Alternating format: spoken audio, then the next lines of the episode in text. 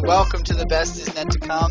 My name is Josh, and I'm joined as always by Michael Rubenstein and frequent listener and frequent contributor to the podcast, Zachary Nocciolo. Zach, it's great to have you. Thanks for coming. As always, it is a pleasure to hang out with my uh, two favorite fellow net fans. Hell yeah! Now, we have we're gonna start off with the the breaking news of today. LaMarcus Aldridge, brand new net, had only played a few games with us. He retired today after playing with an irregular heartbeat on Saturday. Um, that is a very serious situation. Uh, from my personal experience, I knew a guy I, I w- used to work with who had a regular heartbeat, and he had to actually get an invasive surgery called an ablation to make sure that he uh, did not die. So it's a very serious problem. Mike, how does this make you feel, and where does this leave the Nets right now? The first thing I felt when I heard this news was like, this is why people like Stephen A. Smith shouldn't like fly off the handle when guys miss games and you don't know why. Like Kyrie's got his stuff, and more often than not, it seems like Kyrie kind of has a good reason for missing a game, and then like maybe he just doesn't handle his communication well. Aldridge was listed as non-COVID related illness, and you know no one really knows what that means. That could he could have just had a regular flu or whatever. Uh, so when this news came out initially, and there was a lot of controversy over how Shams actually reported this first, he just tweeted like Aldridge is retiring with no context, and then that leads people to be like, you know, what the hell? And they started jumping to conclusions. And then it wasn't until a little later that it came out about his health problem um, when he actually was the one to release his statement, I think on Instagram. So I think the overall last couple of days of media just haven't been uh, handling things well. I thought Aldridge's statement was very like heartfelt and emotional, and I felt bad for him. He's been in the league for 15 years, so at least he had a long career where he was able to play his best basketball. But as a Nets fan, it's obviously disappointing. He looked very good up until the Drummond game, and we're hearing now during that game he was having this problem. So I think we all, as Nets fans, when we were watching this, we're like, why does Aldridge look so bad tonight? And we all jumped to conclusions. We're like, oh man, he's washed, like he's old. And meanwhile, here he is playing with a, a potentially life-threatening problem. So it was just a tough day for Nets fans, but obviously the first concern is his health. Like this is the kind of thing you hear about once every couple of years. A player drops dead on a court because they didn't know about a heart problem that they had. So thankfully that didn't happen. Uh, he didn't collapse. Like there was no serious issue. So Yeah, I'm happy thankfully. for him. His health matters. Obviously, he needs to be with his family. Good for him. Congrats to LaMarcus Aldridge on what is arguably a Hall of Fame career. I know there's going to be a lot of debates of that over the next couple of years because some people will be for it. Some might say Right. not quite, but I'm on the fence Right. myself, 50-50. He's got the accolades. He had a very, very destructive game. You know, he he could kill anyone in the post. Yeah. He has multiple All Stars, uh, multiple playoff appearances. You know, he's been Yeah. on a couple contenders. You know, he, some of those Spurs teams were pretty good. Some of the when he was running with Ka- Kawhi, when he was running with Dame Lillard, those were good teams. But I don't know. I guess that's not really the point of all this. The point, like you said, is just that he's he's going to take time for himself. He's not going to risk his life to play Yeah. basketball, and no one should be risking their life to play basketball. Zach, what what are your thoughts getting the news today about Lamarcus? Shock, absolute shock when you guys texted me today, uh, because unfortunately I had a very busy day. Um, but yeah, I was literally just like happened to like look at my phone. I think I was like an hour late to the conversation. I just see like, oh, Lamarcus Aldridge retired. I was just like, stop the car. What? Uh, and then finding out, you know, that was a heart condition. It was just crazy, and it's sad because um, I would say like between him and Blake, I mean, just based off of their play, Aldridge really looked promising. It looked like he was going to be a huge contributing factor to this team moving forward and moving into the playoff picture. And the fact that we are going to be down a big man, which we, you know, really need it in the first 20 games of this season, um, it, stinks. But some things are bigger than basketball, and it's- it's really a shame that he has stepped away from the game because of health issues. Um, with that being said, um, it's a question for you two guys because you're a little bit more well versed in basketball. I mean, how many years do you have to play in the NBA to be considered for the Hall of Fame? Oh, You you, think could that- play No, 10 you, or- it doesn't. ten or twelve think years. Yeah, he, he's played 10. enough. He's played played enough, you think? Yeah. Yeah, Yeah. he's played more than enough, and I think now uh, you know it's being considered is very easy. I think a lot of guys are very easily being considered for the Hall of Fame, and you're gonna see votes for him from someone, someone. Maybe some people in Portland, some people in, in San Antonio are gonna be voting for him. I don't know if he'll make it because I've seen guys similar to his career, like a guy like um, Chris Webber, for example, who has still yet to make it. Um, those kind of guys sometimes don't really make it, especially if they don't have like ring, they don't have that sort of like significant success. Um, but I definitely, I mean, he's going to be on a ballot. I don't know if he's going to actually make it, but he's going to be on a ballot when he's available for sure. And my second question is, I mean, let's talk about this. How does this affect the Nets moving forward with less than 20 games left in the regular season, uh, moving towards the playoffs? What do we think is going to happen? The Nets are fortunate that they didn't overreact and like buy out DeAndre Jordan as soon as Aldridge started playing well, because then we'd be in real trouble. I know we don't like DeAndre Jordan for the most part as he contributes to the Nets, but he's still a body. He's still showing he can go out there and, and dunk lobs. So when Harden comes back, I think the offense will be okay. I don't think we're gonna see any like Aldridge was like a luxury. It was like, oh, now we have a guy who can hit a mid-range jump shot, a guy who can draw a double team. Like that was just obnoxious almost to have that much offensive firepower. So the Nets won't miss him offensively that much. It's going to be defensively, and it'll provide more opportunities for Claxton. It'll uh, maybe Jeff Green will just have to play differently. Blake Griffin in in a playoff series where they don't have back to backs uh, and you don't have to rest. I think the Nets will figure it out. Uh, just getting through this last stretch of season where guys have to rest, uh, it'll be a little tricky for Nash to manage. But it's definitely a tough loss. But it's not like it's um, you know, the end of our championship hopes. I don't think. Yeah, no, it's it's just unfortunate because yeah, like you said, Zach, he was looking really promising. I love his shooting game. I love that he can hit threes. You know, a guy like DeAndre Jordan's not a threat from anywhere except right underneath the basket, and even then, you know, he's got like brick hands, so it's tough. But I do think that DeAndre will be passable. Um, and actually, watching last night's game again this morning proved to me that yeah, he can be when he wants to be pretty passable as a center. So the Nets lost to the Sixers last night. They lost, I think it was 123 117. Close game. They really made it close in the fourth quarter. Kyrie was elite last night. Was absolutely insane. He had 20 by the half. He was he had I think 37 at the end of the game. 37 3 and 9. He was playing all by himself, no KD, no anyone. Actually like half the team sat and he uh, he only played 33 minutes. He barely played in the fourth quarter. But in the fourth quarter, they sat him around the nine or 10 minute mark, and they put out TLC, Alize Johnson, Bruce Brown, Claxton, and Shamet. That was the starting five going into like the 10 minute mark of the fourth quarter. And at that point, the Nets were pretty much like surrendering because it was like, all right, you know, they've got a. It was like 15 point lead at that point the Sixers have always had a leg up this whole game anyway because they have a healthy team and the Nets don't. So it's fine. We're to lose whatever. But with about eight left, the Nets are down 22.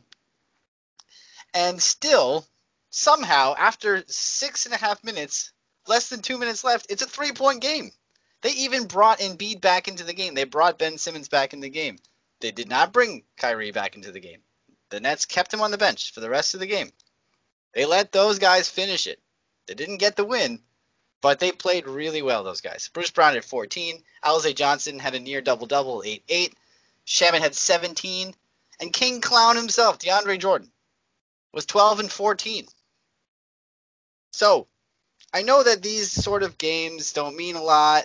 Uh, you know, there was this comment that Danny Green made that made a lot of sense where he said that sometimes big teams playing big competition they'll they'll not play their guys to kind of punk them so that they don't know what to expect when they see them in the playoffs. Mike, do you think that what the Nets did in that fourth quarter with those B team guys that were always kind of dogging in a lot of ways, do you think that that made you feel a little more comfortable about a Nets Sixers matchup in the playoffs? No, That's not gonna no, that's not that's not gonna make me feel any more comfortable. That game last night for me, honestly, there's no takeaways that matter for a potential playoff matchup. I think what matters is those guys get more confidence for themselves, but they're not going to be playing those types of minutes in that situation in a playoff series. I think the coolest part of that whole run was Kyrie's body language on the bench. Kyrie could have easily turned around and been like, "Oh, why wasn't I in?" Like yelling at Nash, like mad that he didn't get to go back like Simmons and Embiid did. And he was the total opposite uh, with all of his post game comments. And on the sideline, he was out there cheering with KD. Like he was like, no, those guys played hard. They earned that opportunity to to close that game. And that's such a cool thing, especially because the media just loves to shit on Kyrie. Like he's proving once again he's not a bad teammate. He's he's there for good reasons. He's a good spirited guy. So I think that's my big takeaway is just team chemistry uh, and vibes. But no, I don't see Alize Johnson playing in the fourth quarter in a playoff series or, you know, TLC out. Like they're not gonna they're not gonna be out there when it matters. But it's cool for a storyline, like just to feel good about ourselves because we were gonna lose that game no matter what last night. Like none of us Yeah. expected to win that. So moral victory. The Sixers have to be feeling kind of shitty about themselves. Right. I was think turn to you and say that, Zach. Yeah. Go I ahead. was going to say I think this is the probably one of the most controversial finishes to a game we've had all year because uh, let me play devil's advocate here. We're playing for the one seed to be locked up. Your bench takes a game that was completely out of reach, brings it within three. Why not bring the starters back in and go for the win when you're competing for the one seed in the uh, you know in the Eastern Conference? To me, it, like I I completely understand. Like Nash defended his decision and said, you know that the, they brought us back, they deserve to be in that position. However, this is a winnable game. You win this game, you basically almost have a two game lead in the East because now you're looking at because they lost this game. If they end the season tied with the Sixers, Sixers are getting the one seed. Right. So they basically just punt it. And to me, it's a little concerning simply because it's almost like a cocky, like, you know, we don't really care about the regular season. One seed, two seed, three seed. We don't care. Let's see what happens in the playoffs. Who knows what the injury status of this team is going to be? I personally believe the Nets need every advantage they can. They only played what seven games total so far with our big three this year. Who knows if they're going to gel in the playoffs? I think because the bench got into three, they should have put starters back in and should have tried to go for the win. Um, Nash did say that his thought process was he wanted to get one of the two wins, right? Because they got changed to a back to back because of the cancellation on Monday, and he figured that Minnesota he could do that. Knowing Karl-Anthony Towns are not playing, was not playing, my personal opinion, I think you rest KD for that game. I think our bench could beat the Timberwolves without Karl-Anthony Towns very easily, and you play your studs against the Sixers. I also get the the the point of where they're saying, oh well, it's strategy, right? Like Danny Green talked about. Oh, it might be strategy. You don't want to throw too much at them. At the end of the day, this is a team that f- has been notorious for being bad and choking for how many years now? Like I think we need every advantage we can get. Um, as a Nets fan, I want the one seed. I you want the easiest possible way to the finals. And for me personally, I felt like when you get that game within three points, you put your studs back in, right? It was only two minutes left in the game. Like, would it really have been that backbreaking to put the stars in for two more minutes? I don't think so. I think you go for the win there. Yeah, my my only counter really quickly to that, Zach, is I'm looking at the box score, and even though Kyrie had a sensational game, like numbers wise for himself, he was minus 13 in the plus minus. Like he, when he was on the floor, they were getting beat. Joe Harris was having an awful game. Joe Harris uh, didn't hit a three. He had six points, and then maybe Jeff Green. Maybe he's the one you want to talk about, but just in a basketball situation like that where there's the momentum, it's just tough in a in heat of the moment to say, you know what, let's break all of the momentum we have and let's try to get Kyrie back. And we've talked about before, Kyrie makes some bad decisions at end of, at the end of games. Um, Which I have said yeah, on this so- podcast. It's a really tough decision. I actually, I, I do see what you're saying. Like it makes sense for any fan to say, why isn't Kyrie back in this game? But I understand for for the situation they were in. I didn't get to watch the game live. Um, unfortunately, I just had to watch all the highlights and read about it.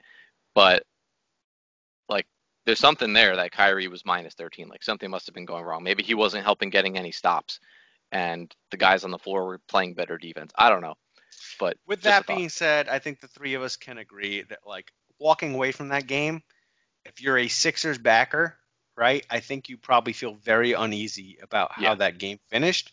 Yeah. Um, realistically, like you know, the Nets will have a harder path to the finals if they do wind up with the two seed. But you know, if the Sixers play the Nets in the playoffs, I'd be a little concerned, being that the bench made it that close. Yeah. Ah, so it does come full circle. We are we are happy for the bench. Well, I I want to applaud them for standing up and you know the Nets are went from being one of the deepest teams in the league like a week ago to really having some some more questions to answer with now Lamarcus being gone. Chiozza just got surgery on his hand. They're gonna need potentially help with the big guys, but even more so, Mike, like you were saying, help. The we need a backup point guard. We don't really have a good backup point guard right now. Tyler Johnson's not playing. Chios is not playing. Is Tyler Johnson in? I don't think he is. No, he's still out, right? he's still out. Yeah. So yeah, that it's tough right now. Like um, when Kyrie's not on the floor, who's bringing the ball up? Is it Shamet? I guess Shamet's their guy. I don't really like him as a point guard. He's not really he doesn't really play point guard that well. I think he's really just a sh- spot up shooter. I don't know. We're we're in a tough situation. Dinwiddie, man, if you can listen to us, please keep keep keep working on that knee because we're gonna need you back. I like a week ago, uh, two days ago, I was talking to Mike about how I don't know if I want you back because of uh that might be bad for us. Uh, if you get hurt again, that just looks it's a really bad look. But it looks at this point like we really need a backup point guard. All right, well, Dude, it's gonna be uh, Alize Johnson. Alize Johnson, what is he like? Does he have four positions on the court now? He's a Yep. shooting guard, small forward, power forward. He's the net guard? savior this year. Yep. I like Alize. I really he does deserve um the actually he probably deserves a little more than what he got uh in his uh four million dollar deal. I forget how many years it's for. It's like two or three million, uh, two or three years. So good for him. Got signed by the Nets. That's nice. So around the league last night there were some crazy things that happened.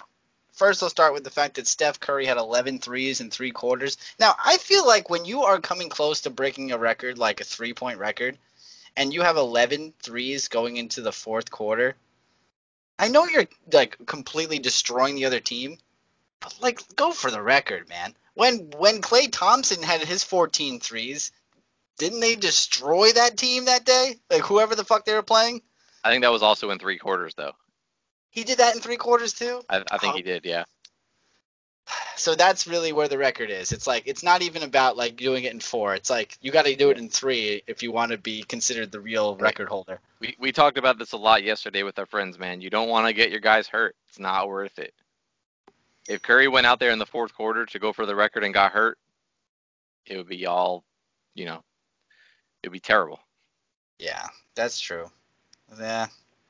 Oh well. Okay, the more important one that happened was that Luka had this incredible buzzer beater, and he's the usurper king, Mike. He is the new floater king with that three. Uh, Mike, you watched the game. Why don't you break it down for us? What exactly happened going into those final seconds for the Grizzlies versus the Yeah. Mavs? So I can't believe I was even watching this live. I think I just had it on in the background as I was doing nothing on my phone. So I was watching it. And the crazy thing was for me, the Grizzlies were the home team. They had control of the game pretty much the whole game and fourth quarter. And they kept showing shots of Mark Cuban in the stands looking frustrated, Doncic looking frustrated. Uh, everything was going right for the Grizzlies. So the Mavericks make a little bit of a run, and they're down by three. And Luka gets fouled in a two point shot. So he can't tie the game yet, and there's only like four seconds left. So his coach, they, they show on the broadcast like Carlisle's mouthing like make both, don't don't miss on purpose, because there's different strategies at the end of the game. Right. So we just saw the Celtics miss on purpose two nights ago against the the Blazers, and that, that actually ended up working for them. Yeah. So he makes the first one, but he accidentally misses the second one. He wasn't trying, but he missed the second one. So they're still down by two, and Grayson Allen gets the rebound. And Grayson Allen is a 91% free throw shooter. So everyone's like, okay, game's over. They're going, they're showing Mark Cuban again. Doncic is like super pissed at himself. He's so competitive. He like hates when he makes mistakes. Everyone thinks the game's over. Grayson Allen misses both free throws, which is like unheard of. So now the Mavericks have the ball down just two with 1.8 seconds left. Not a lot of time. Doncic catches the ball, and stumbling, just chucks it up as he's falling forward. It goes in at the buzzer, and no one knows if it's game over or if it's overtime. So like Luke is celebrating, the Mavericks are celebrating, but the Grizzlies are all kind of like waiting, like okay, it's overtime. But then on the replay, you can see he just kept his foot behind the line, and like it's just game over. And because there's no fans, it felt kind of anticlimactic. The ref is the one who goes over and says to the camera like it's a three, game's over. But it was just amazing. The shot he hit, the situation, like they really had no business being in the game. And it was so bad that Ja Morant immediately went to Twitter before like taking a shower, just to say like, no one make fun of my teammates talking about probably Grayson Allen for missing the free throws. Like, if you don't like my teammates, you don't like the Grizzlies, blah blah blah. So it was just very emotional, crazy finish, crazy shot by Luka uh, in a game they really had no business winning on the road. Amazing. Yeah, and it's Yeah, actually let's talk a very about how much Ja game. Morant's fantasy value stinks. yeah, we are going to talk about that, Zach, because I have a I have a good point about fantasy in general. But it's a tough game for the the Grizzlies to lose. They're they're currently in the play-in tournament, you know, and obviously the Mavericks are currently in the play-in tournament still as well. Um, they had a lot of gripes about that earlier in the week. But if they keep winning games, if Lucas keeps doing magical things at the end of games, uh, they can find their way into the sixth seed.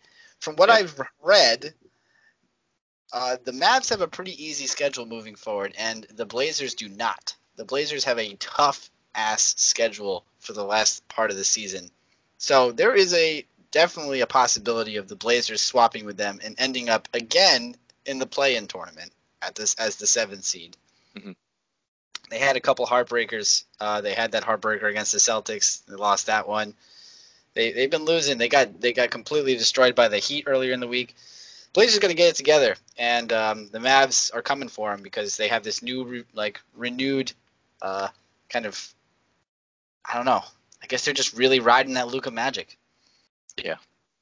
We've noticed that you were right. You were absolutely correct about the trades. All of the trades that were made during the trade deadline. The one that might have been the most impactful was indeed the Ray, Rajon Rondo trade to the Clippers. They have not lost a game since uh, Rondo has joined the team. What does Rondo give this Clippers team that Lou Will did not? And what has he shown to have changed about them? Uh, the two things that Rondo gives you, his two biggest strengths, are defense and playmaking. Lou Williams does not play defense, and he is a score first guard. He does not make plays for others unless he gets double teamed. So Rondo's pretty much the polar opposite kind of point guard from Lou Williams. And when the Clippers are pretty stacked offensively, like Paul George can get 30 any night, Kawhi Leonard can get 30 any night, Morris can score, Zubac can score, uh, Batum. eh, They got so many guys, Kennard, that can hit shots. All Rondo has to do is go out there and just find who's open and play defense. He's a very smart basketball player, arguably one of the most smart basketball players we've seen in this generation. If you listen to his teammates talk about him and his coaches, uh, he's very intense. He's going to keep guys uh, in line, hold them accountable. He's a leader. Uh, he's got championship pedigree. He's he's amazing. I don't like Rajon Rondo as a former like rival on the Celtics, uh, and then even winning with the Lakers last year. Like I don't like Rondo, but I respect the hell out of him. What he brings to a basketball team. The Clippers and a, and a Lakers matchup will be very interesting. Uh, I know I don't like to agree with Skip Bayless on anything, but Skip Bayless has been saying now for a couple weeks how like the Clippers are the favorite in the West because of Rondo, and I agree. That's that's what I said as soon as they made the trade. Strong words. I mean, you're right, Mike. He is just a brilliant guy. He's just so smart with the ball. He knows exactly what to do. He knows more than like most coaches in the league. I feel like Rondo. Yeah. Like he really should retire to become a coach. I, whoever gets him is going to be getting an elite like mind of the game who just knows exactly where the ball should be at all times. But we'll see if they can pull it off because there's a ton of pressure on the Clippers to perform, especially on Paul George. For what that happened, what happened last year was just so scarring that I don't think any, I don't, yeah, I don't think anyone is really thinking the Clippers are going to make even the Western Conference Finals because of what they did last year. They have to prove it in the playoffs. They have to be elite in the playoffs. Same thing with the Bucks. It's the, it's like the Bucks and the Clippers are uh, are both in the same situation. Giannis could get 30 and 20 every night. It wouldn't matter a fucking thing. He ha- they have to make it to the Eastern Conference Finals and not get destroyed again like they did last time, two two years ago. All right, well, next quick uh, thing here. So the three of us, Mike, myself, and Zach, we are all currently in a play-in tournament of our own design in our fantasy league. It's the second to last week. Uh, we're all in the top seeds.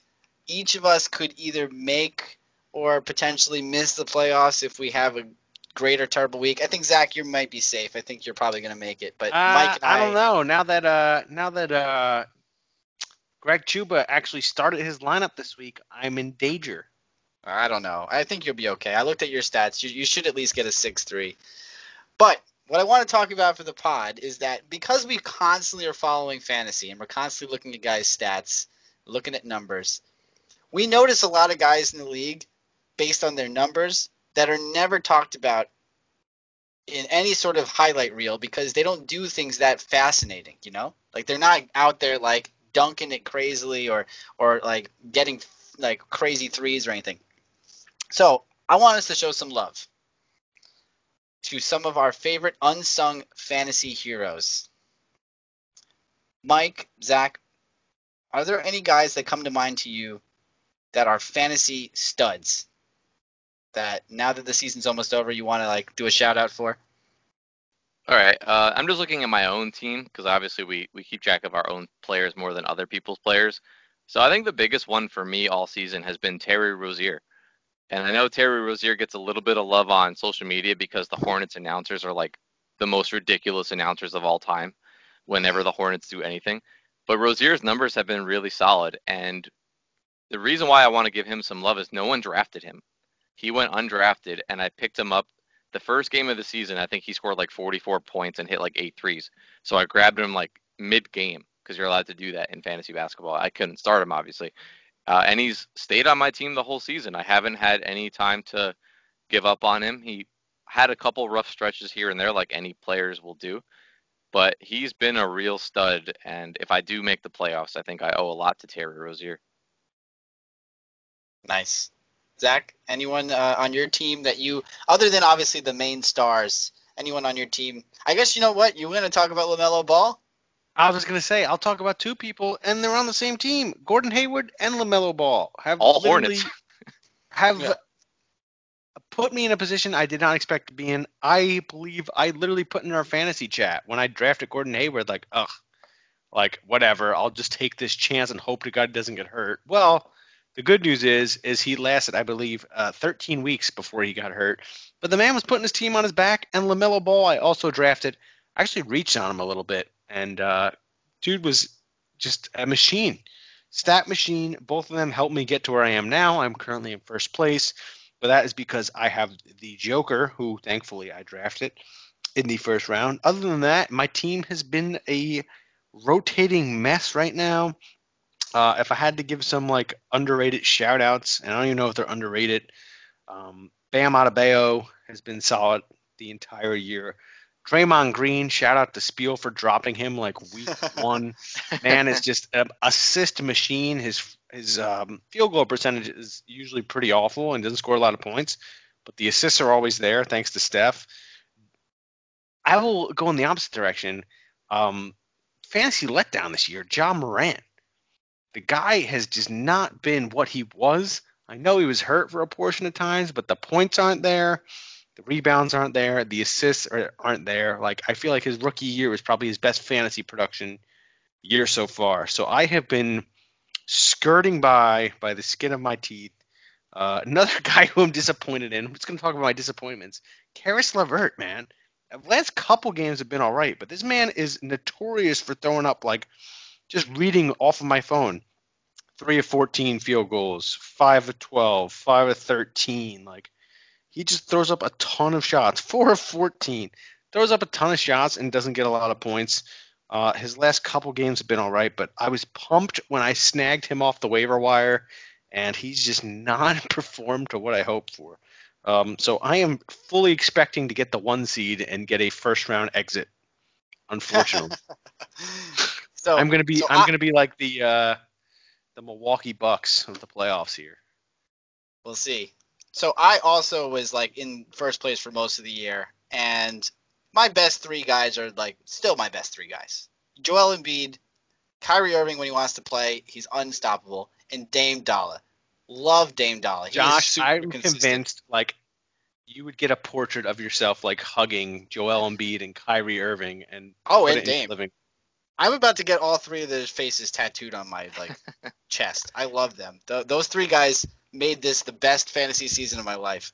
But my unsung hero, who is probably the reason why Ja Morant is not getting as many stats, Zach, is Jonas Valanciunas for the Memphis Grizzlies. Absolutely insane, this man. I got him in like the seventh or eighth round, just like, oh hey, he's a big guy on a middling team. He'll probably get double doubles. He gets 25 and 15 a night. This dude's insane. Uh, against Indiana on April 11th, just a couple days ago, 34 points, 22 rebounds. That's insane. Like that is insane.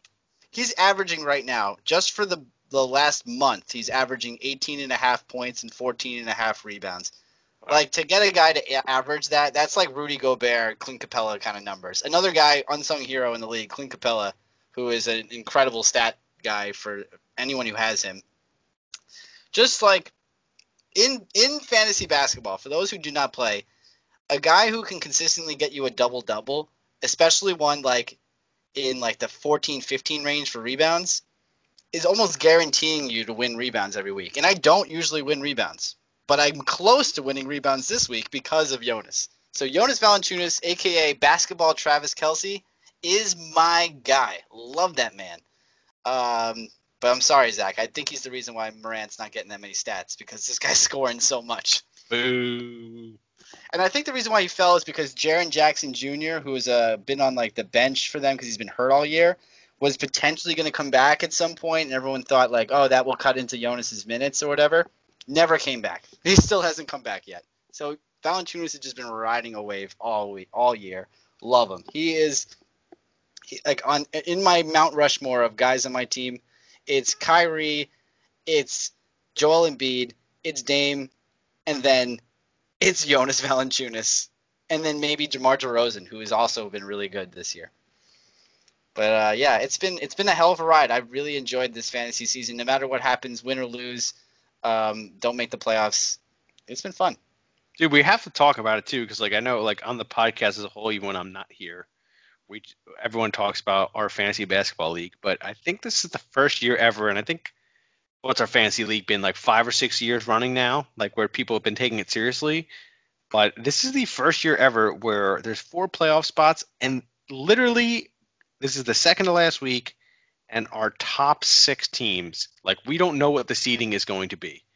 It is going to be an all-out like free for all. I'm honestly excited to watch basketball all of next week just to see what the matchups are like. I'm gonna be glued to my TV next Sunday, just like watching our fantasy league, being like, "Holy shit!" Like somebody is about to get absolutely boned. Like somebody is going to probably miss the playoffs, possibly by a half game, which is insane. Yeah. Every single stat is going to matter. Every single turnover, every single assist, every free throw that your players take next week is going to matter. And it's going to be so stressful. I'm going to be up late. I'm going to watch every late game. It's going to be horrible. Yeah. Yeah, I had already been good way. watching every late game because I also had like a lot of guys on my team are like West Coast teams, like Dame, and I had Jamal Murray most of the year until he got hurt earlier this week. And so yeah, I've been staying up to one in the morning, fucking like screaming at my phone because of fantasy. So it's been really, it's been really fun. It's been stressful but fun. All right, well, Mike, you had an idea. Why don't you lay it out for us? Yeah, so uh, when Josh told me that you were coming on today, Zach, we wanted to do something a little fun. So I have something that's kind of similar to what we did when we opened packs, except we just don't have packs of cards. We're going to do a little Who Am I? So I picked three players that are relevant players. They're not obscure, so you might have a chance to guess them. Uh, I'm going to give you three different levels of clues. So obviously, the first clue won't tell too much. The second clue will tell a little more. And the third clue, if you don't have it by that, I'll just try to make it really obvious. And we'll see if you guys can uh, guess these guys. This is so bad for me. I'm going to make a fool of myself. But all right, let's do so it. so we'll give so Josh for each one of these we'll give Zach the first attempt. Of course. attempt. All right. So clue number one for person number one. I, I I don't know how hard these clues are, so I apologize if they're easier than I thought, or if they're just ridiculously hard. Um, first clue. Although he only changed teams once, he has actually played for three quote unquote teams. Uh, This year. No, no, no. In his career. Sorry. In his career, he's only changed teams once, but he's really played for three. hmm. I have no idea. I mean, Is I he currently in the league? Yeah, yeah. These are all current, very relevant. see. I was thinking immediately. Um, no, I'm not even gonna say it. But go ahead. Give me, give me your next clue. Well, Josh, you have a guess? Is it LeBron? It is not LeBron. LeBron has changed teams more than once. Yeah, I was yeah, gonna say. more than once. Yeah, I know. Yeah. I was thinking about somebody who would have been like on a team that um got rebranded. That's Oh, So- it's Chris Paul. it is not no, Chris not Paul. No, Chris Paul's been on a bunch of teams. Yeah, yeah, I forgot. All right, I'll give you the next clue. All right. He is an NBA champion, but he's never played more than 75 games in a season. Oh, is it Anthony Davis? It is Anthony Davis. There you go. Anthony Davis played for the Hornets before they became the Pelicans. So Zach was on the right track. Now, right. see, I, I understood it, but for some reason my mind just went to KD because I know he was technically drafted by the Yeah. uh, Sonics. Sonics. Yeah. And if, if you hadn't gotten that, my last clue was going to make it hopefully pretty obvious. The number one pick in 2012. In his nine year career, he's averaged almost 24 points per game, 10 rebounds, and two and a half blocks. Anthony Davis. All right. Second player. This player this season is the only player in the top 10 for points per game, but is averaging less than three three point attempts. So top 10 scorers in the league, only one of them averages less than three threes attempts per game. I have two guys in my head that I know are these type of guys. I'm not sure if they're the top ten scorers, but I know I know these kind of guys. Zach, You want to take take one guess? I, do I you have want me no to go idea. first? Well, Zach doesn't know. I don't know. That- You're not even gonna give a guess. no, why? all right, all right. I got two guys. Can I guess both of them? No, just give me one. All right. Is it Jimmy Butler? It is not Jimmy Butler. All right, then it's DeMar DeRozan. It is not DeMar DeRozan. Damn it! Oh, I thought that was two. No, they never All right. take threes. So, Zach, maybe this one will help you. He was on the cover of Slam magazine when he was 16 years old. I have no idea. Josh, does that help you at all? And he never takes threes, and he's in like the top of scoring this year. Yep. I think he's number eight He's number eight. in scoring, but doesn't shoot threes, and he was on the cover of a magazine at age 16. Slam magazine. Is it Rudy Gobert? It is not Rudy Gobert. All right, Uh, last one. Last clue. He was oh, offered. okay. I know what it is. All right, well, let me read this clue, to see if Zach gets it from this clue. He was offered a football scholarship by LSU before he chose to go to Duke for basketball. Oh fuck! I'm so dumb. Zion Williamson? It is Yeah. Zion Williamson. Yep. God damn it! He only averages half a three per game. I thought that was nuts when I saw that. You know, I always forget this because remember in his first ever game as a Pelican, he shot four threes, Yeah.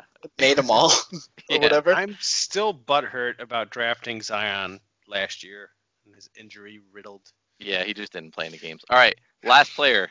This one will be uh, a little, I hope, fun. Uh, test maybe some history here, real quick, with the first clue. He averaged 44 and a half points per game to win two road playoff games before his teammate went on to close out the series. LaMarcus Aldridge. It is LaMarcus Aldridge. I I wanted Wow. to, just read that like an Yeah. hour ago. I wanted to pay homage to LaMarcus Aldridge. So my second clue would have been he changed teams this season and inverted his jersey number. I actually then- would have gotten that. Yeah, clue number three, he's the all-time leader in rebounds for the Blazers, but only third in scoring behind Clyde Drexler and Dame Lillard. So yeah, I wanted to give Aldridge a shout out. But yeah, it's funny that you just heard that. I th- actually thought you were gonna mention that in the beginning. So I was like, oh no, if Josh brings up this crazy stat, I'm gonna have to come up with a new player. Oh, Dame.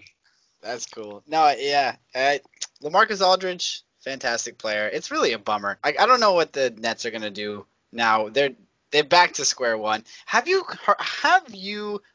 Can you remember a crazier season for a team than the Brooklyn Nets 2020-2021 season. With the amount of ups and downs there's been, Been nothing like this. like I'm- it is unprecedented. I have a I have a question for you, both of you guys. Like, let's say that Harden never comes to the Nets. What do you think happens this year? Do you think we miss the playoffs? No, they like- would have figured it out enough to make the playoffs, but they would have So- been like six seed. Okay, so Yeah. you think that even with the with the uh, Durant injury for whatever like whatever it was, 40 days, the Nets still squeak into the playoffs? I was just saying how if you look at the standings, uh, the four through like ten seed in the East are like 500 or below 500. So I think the Nets would have found themselves in that range. Yeah, you know, I feel like if KD and Harden were healthier for the whole season, we would have seen Kyrie even less. Like it seems like he finds ways to get out of games quite often. Not saying that they're not all legitimate reasons. And they are. They they, they might as well be. But the fact that like the Nets have constantly been shorthanded has almost made it so that one of them had to like find a way to onto the court. Like luckily, the Nets have not really played. I mean, at least post Harden trade, how many games have they actually played without any of those guys on the court? Was it like twice, once? I think once. I think the, the Jazz game was Just the, the Jazz game was the only time that they've played with only with none of them on the court. Yeah. So, you know, this is why you make the Harden trade. It's insurance not only for Kyrie, but for someone's gonna be missing a game always. We're also I'm when Zach asked that question, I I'm picturing this Nets team just take off Harden, but without that trade, we'd still have LeVert and uh, Jarrett Allen, right? So Yeah, that's true. we'd we'd have some Right. guys. we'd have some bodies. And Taurean Prince. Now LeVert might be in much more serious health trouble if they didn't trade him because of that. Oh whole shit, yeah. So Yeah. I don't want to look into that. But yeah, Taurean Prince would still be there. Um, I think they would have been okay. They would obviously not championship aspirations based on what we saw early in the season. So Very interesting though, but as our listeners are going to be listening to this tomorrow, um, well, technically on April 16th, it is an important day because it will be exactly a month until the end of the regular season. So how many games are remaining? We have, let's see, one, two, three. So the Nets are 37 and 18 right now. Yep. So that means that they have 17 games left. 17 games left. What do you guys think? Do they lock up that one seed or do they let Philly run away with it? Looking at their remaining schedule, I they think that's do really have up to Philly. I feel like it's up to Philly. It's up to how much they want to sit Embiid. It's odd right now. I'm wondering how they're going to play Embiid because their other guys are actually having really bad games lately. Like Tobias Harris is apparently kind of has an injury. Ben Simmons' shooting has just like disappeared. Like he has not been scoring well at all. And other guys on the team too, like Danny Green's been playing really kind of whatever.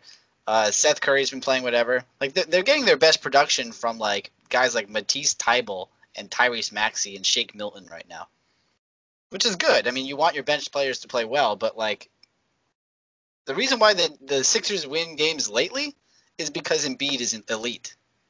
So if Embiid's gonna sit, which he probably should, at least like once or maybe even twice a week for the rest of the season, the Nets can take the one seed. But if he's like got in his head that he not only wants the one seed, but is trying to make a push for that MVP by potentially playing as many games as possible going into the end of the season, no way. Nets second Well, seed. I'm gonna tell you what. Looking at their remaining schedule, really the last like once they get into the to really the end of April into May, they don't play many bad teams. You're looking at starting what they play on the 29th of April. Listen to this stretch. this is for the Indiana. the Nets. Sorry. Those are the Nets. Oh, okay.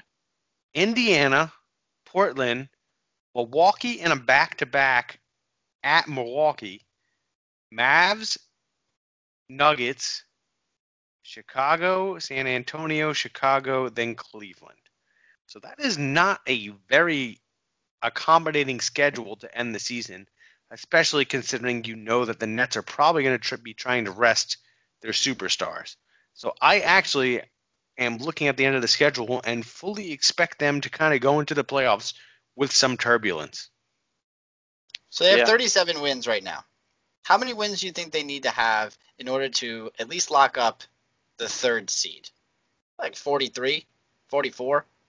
Yeah, they're, they'll they'll have no trouble getting in the top three. The the four seed and below are in a different class. Right.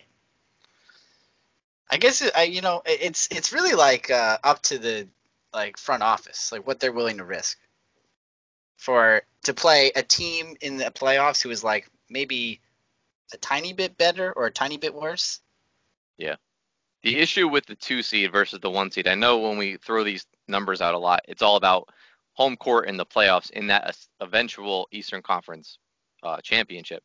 The problem with the two seed that I don't think about enough, maybe you guys have been, is the two seed plays the Bucks in the second round. Yep. That's actually what I've been concerned about. Yeah, the the one seed plays either like the Hawks or like maybe the Heat. Obviously, you don't want to play the Heat either; they're a good team. But if the difference is like Bucks or Hawks, it, it makes a big difference. So I think I don't think the Nets are worried about their opponent. I think the Nets have enough confidence to say we'll beat whoever you throw at us. I don't think they're going to get the one seed. I I do see them sinking at uh the two, but we'll see. Yeah, I mean, look, you got to play them eventually. If you're not going to play the Bucks in the second round, you might have to play them in the in the Eastern Conference Finals. So they're going to have to overcome the Sixers or the Bucks at some point in these playoffs, and they're going to have to face a good team before them too. They're going to have to play at least like the Heat or the Hawks, who are looking really good right now, or even the Celtics are looking really good right now. They're kind of figuring things out. So I don't know. I don't know if like any path that the Nets get, whether it's the first, second, third seed, is actually going to be beneficial to them. They Yeah. got to work hard. They got to be healthy. That's it. You know what's crazy for us basketball fans is what Zach mentioned earlier. This week and next week for our playoff regular season is huge. Then we have our fantasy playoffs, which is going to be huge. And then as soon as that's over, we have actual NBA playoffs. Like we have the next two months of incredible basketball. More than that. Like Think about that. Like literally Yeah. two weeks from now is what? Like the week of the 25th and on. So really, you have until like July. Yeah. So like forever for until the end of the NBA season, you're gonna have yeah, fantastic basketball. And honestly, I'm excited because uh, you know April baseball as a you know diehard Yankee fans. Yankees suck right now. oh and really? it's very frustrating. Yes, and they're off to a terrible start, but it's April, so you really can't take anything seriously. So I have been Mhm. all hands on deck watching every Nets game. And What uh, month? What month do you start taking shit seriously in baseball? June. Uh, I would say it depends on what. I mean, I've been spoiled since 2017. Realistically, the Yankees have been pretty dominant, even though they haven't had much success in the playoffs.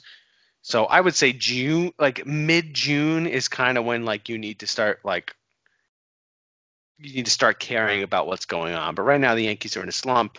Nobody's hitting, but this isn't a Yankee podcast. So yeah, June. June is All when right. it starts to matter. They play Charlotte tomorrow in Brooklyn. Then they own a road trip.